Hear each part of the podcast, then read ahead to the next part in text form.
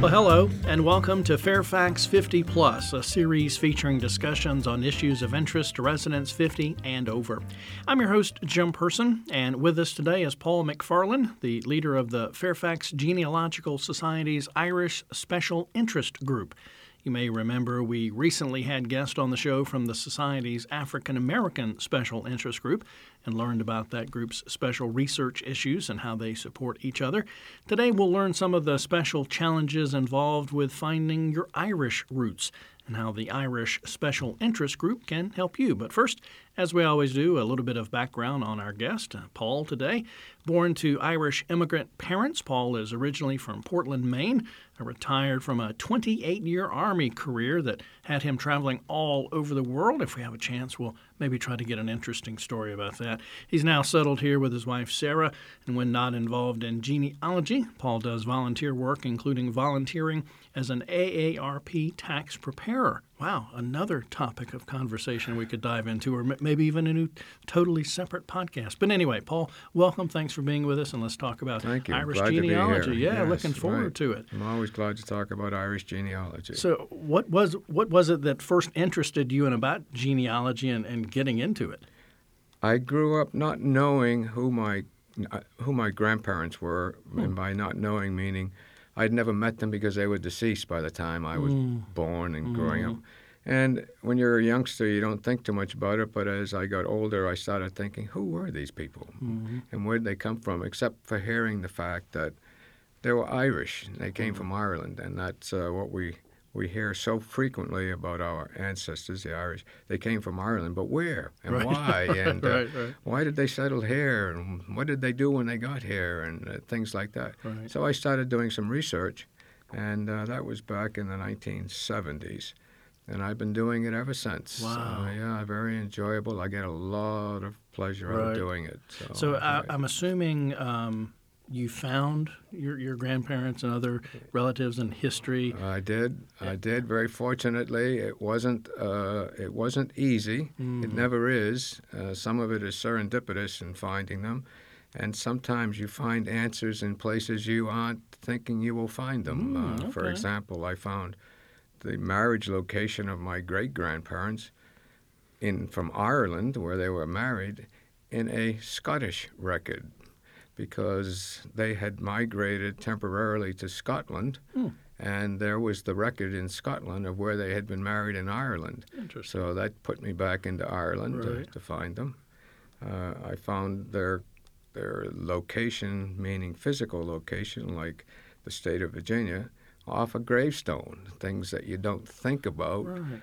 fi- trying to find people. So Right. it's it's kind of serendipitous, and it's also a lot of looking and searching Right. and and trying to be uh, trying to be thorough in So- your research. How long did it take you for this initial quest to, to find the, the Oh, grandparent information? You're still working on I'm it? or- still working Oh, on wow. it. Yeah, uh, Irish records uh, were never digitized Hmm. like like we are so used to finding records here in the United States of, of particular like census records, Mm-hmm. uh, of them being digitized and online. Hmm. Irish records were kept in paper.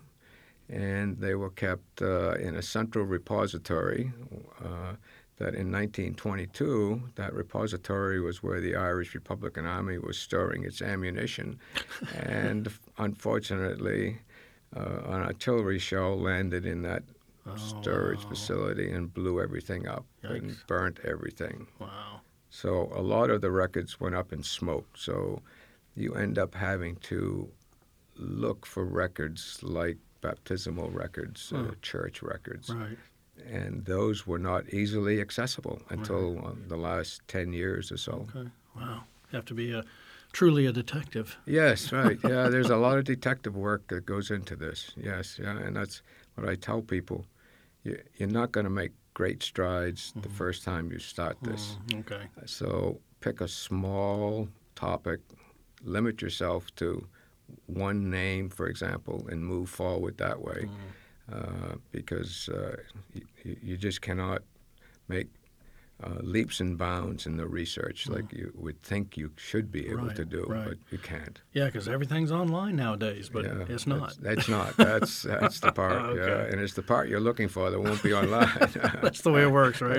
yeah, yeah, yeah. I, I, I would be remiss if I didn't point out two two things. This this show is in March. We're recording in March, which is of course the month of St. Patrick's, Patrick's Day. Day. And I know our listeners can't see it, but you have a beautiful green sweater on. Of course. Is this coincidence? Uh, it's planned. it's. Uh, I am an Irish uh, uh, lover. I enjoy everything about Ireland. Uh, my wife and I have been there. Uh, I've been there by myself. I still have relatives who live there. Uh, one of those relatives, their son, uh, got married. My wife and I went to the went to the marriage. nice. And it's true what they say. The uh, marriage receptions go on and on and on. And when we left at uh, 3:30 in the morning, they were bringing in the band for the young people. Oh, my gosh. So uh, yes, they, I'm proud of you. I don't know if I could have made it till 3:30 a.m. they go on. So it's Wow. a, it's a great, great. Great Right. group of people. They're All very, right. very, very, very friendly. That's the other part about doing research in Ireland. You will not find anybody who is not friendly and willing to help Mm. you. Okay. Uh, Let's let's dive in a little bit about the, the Irish immigration. Uh, A little broad outline, if you will. Uh, you know, when it began, biggest waves of immigration in the United States, just some stuff like that. uh, the, the Irish emigrated uh, before we were a country. They were here. Some of them came here uh, in the 1700s. Uh, but the, the two big immigration waves were the Scots Irish, who originated in Scotland, moved to Ireland, or what we now think of as Northern Ireland, but Ireland, primarily County County Antrim and County Armagh and uh, the north northern portions, uh, as part of a plantation effort by the British to occupy uh, that part of Ireland with non-Catholic people. So these were Scottish Presbyterians who were offered uh, free land if you come to Ireland. Wow. So they did, but they found that when they were there, there was the same religious persecution that they faced in Scotland, they also faced in Ireland, and that persecution being there's only one church, and that was the Church of Ireland. And if you weren't, and they they ran the country, uh-huh. and if you weren't part of the Church of Ireland, then you know you were being persecuted. Hmm. So in the uh, 1700s, they started the migration out of Northern Ireland to North America, primarily to uh-huh. the United States. So that was the first big wave, and that was followed in the 1800s, uh, slowly in the 1820s and 30s by other residents in Ireland, and then they had the famine in the 1840s. And that famine, uh, the Irish, uh, uh, the, the Irish population dipped by 25% during that famine. Wow. Half of those were deaths, and the other half were people who emigrated out. Okay. Okay. And the majority of those immigrants came to the United States. Some went to Australia, some went to England, but the majority came to the United States and Canada, I should say, North America. But the majority came here. New York, Boston, New Orleans. Hmm. They uh, where they were coming into. Interesting. Uh, and I have uh, been at a lecture where there was a description presented of getting on these ships, and it was if you've been sitting around waiting to get on a ship to get out of the country, did you really worry too much about which one it was? Right. so when they asked why did they go to such and such a place, Right. that was the way the ship was going. They got on a ship and they went. They were getting out. So those were the two big population uh, ex- expansions, and it continued through, all through the 19th century and into the early 20th century with the Irish moving out of Ireland to uh, to the United States. Uh, John Grenham, who is the, the- probably the premier genealogist in Ireland, has often said, if you all came back, we wouldn't have a place to sit. there are so many Irish descendants now Wow. from those Irish immigrants. Yeah. And the Irish themselves have started asking, where did all my ancestors go to? hmm I'm sitting here wondering where did they come from. Right.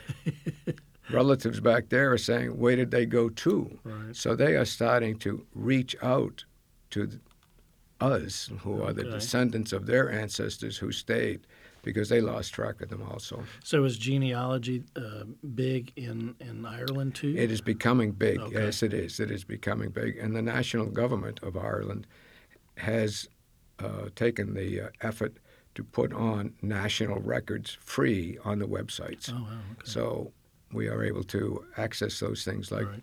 marriage records, birth, birth records, uh, death records that are free Mhm. on the internet now, Nice. Un- unlike you know, having to pay for them Right, here. right. So How, how much of this history did you learn growing up and in school or from your parents, relatives? How, how much of this was, was learned that way? Uh, probably very little of the history.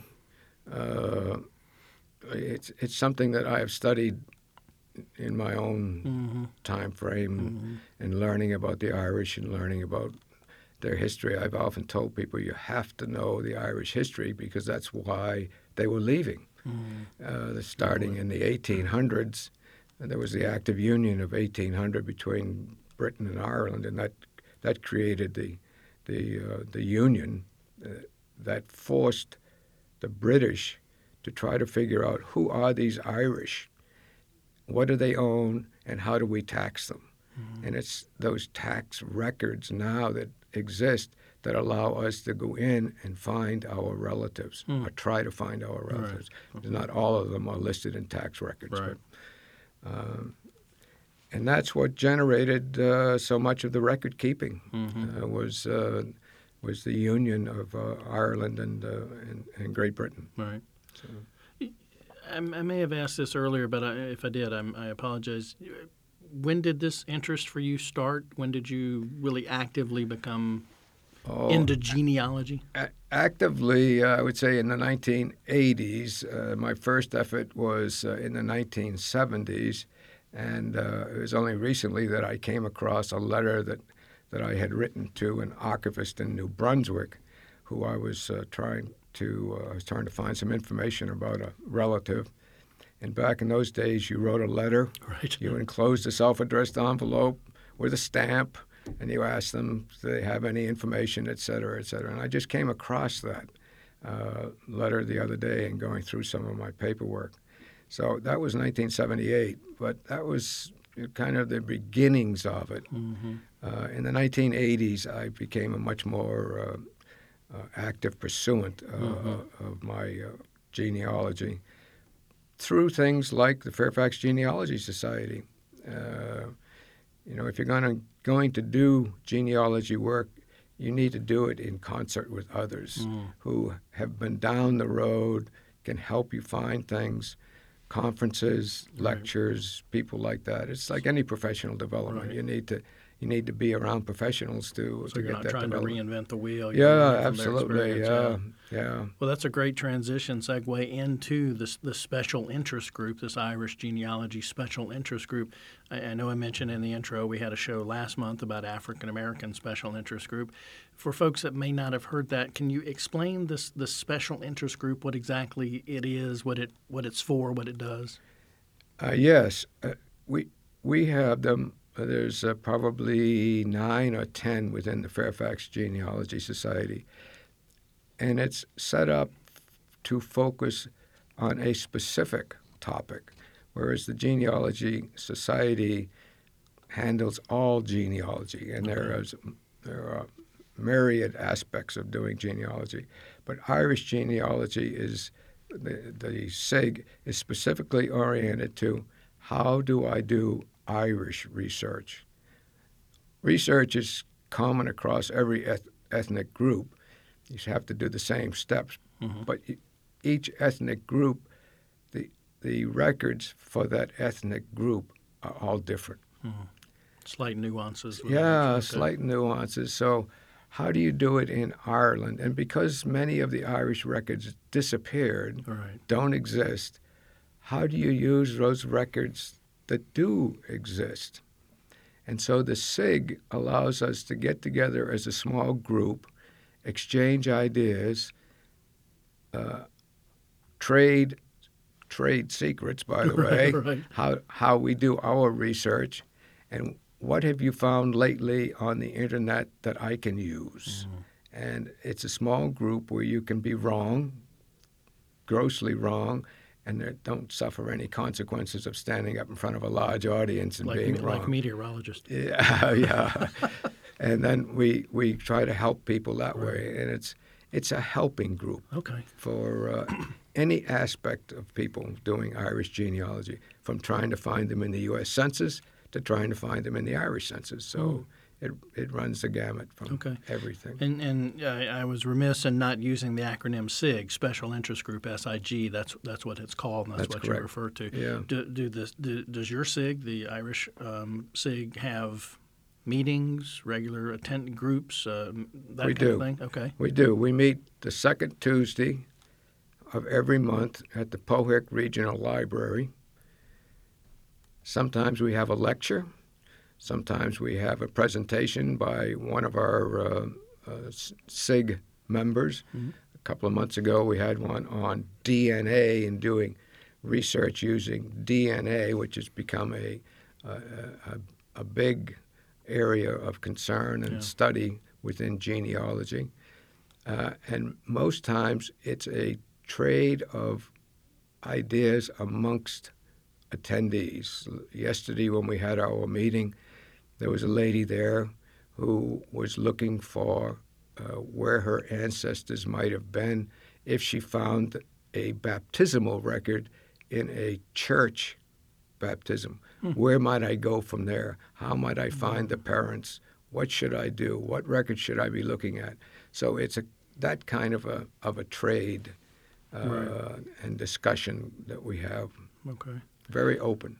So that's a, that's a great resource for maybe more experienced. I don't want to say experienced folks that may be further along into their genealogical uh, trek. For somebody listening right now who is not involved at all in looking at their genealogy, any advice you would give them? How to start? Where to start? Tips on getting that process underway? Start with what you know, and that is, I know who I am. Do I know who my parents are? Do I know who my grandparents are? And what do I know about them? Do I know where they were born? Do I know where they married? Do I know where they lived? Do I know uh, uh, such things as who who are their siblings? Do they have siblings? You cannot start here in the United States with an ancestor in 2020 and and then jump immediately to Ireland and find that great grandfather. So it's not going to happen just It's like not that, like you, happen. like you said earlier. Yeah, you, you need to know. Uh, and we had a lady yesterday who was asking that question. I know they were married in Boston, she said, but I don't know where they came from other than Ireland. Well, how do you know they were married in Boston? Do, do you have the marriage certificate? Well, no, I've only been told. Well, it, it's my experience that half of what you told is not going to be accurate. Oh wow. They may have been married in Boston, but Boston's composed of many cities, Right. uh, suburbs, suburbs, and like uh, when you and I travel, and someone says, "Where are you from?" I don't say Springfield, Virginia, because nobody knows where Right. Springfield is. I say the Washington D.C. area. Right. So imagine 40, 50, 60 years ago, that's what people said. Where did you get married? I got married in Boston Right. Right. well, the same way. Uh, and that's a, another problem when they have people, where did they come from in Ireland? To the Irish, they get on the ship in Cork. They came from Cork. Well, that's probably not where they were from. They could have been anywhere in Ireland, but that's where the ship left from. Right. So that suddenly becomes where they're from. Right. So start with what you know and move slowly and document everything. Okay. And the Fairfax Genealogical Society is a is a good resource.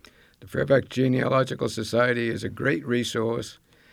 The Virginia Library in the Virginia Room is a great resource. They've got a lot of resource uh, material there.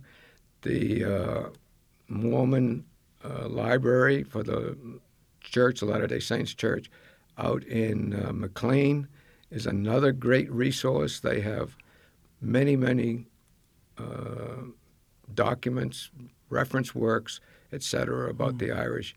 There, there are multiple locations that you can do the physical research, mm. and there are several good websites that can help you with your Irish research. Probably the best one is Family Search, which is run by the Mormon Church, but they have a a Wikipedia, like an encyclopedia, but mm-hmm. a Wikipedia on different topics. And their topic on Ireland is amazing. Mm. It is it is vast, very thorough, points you uh, to many many uh, areas where it will help you with mm-hmm. your studies.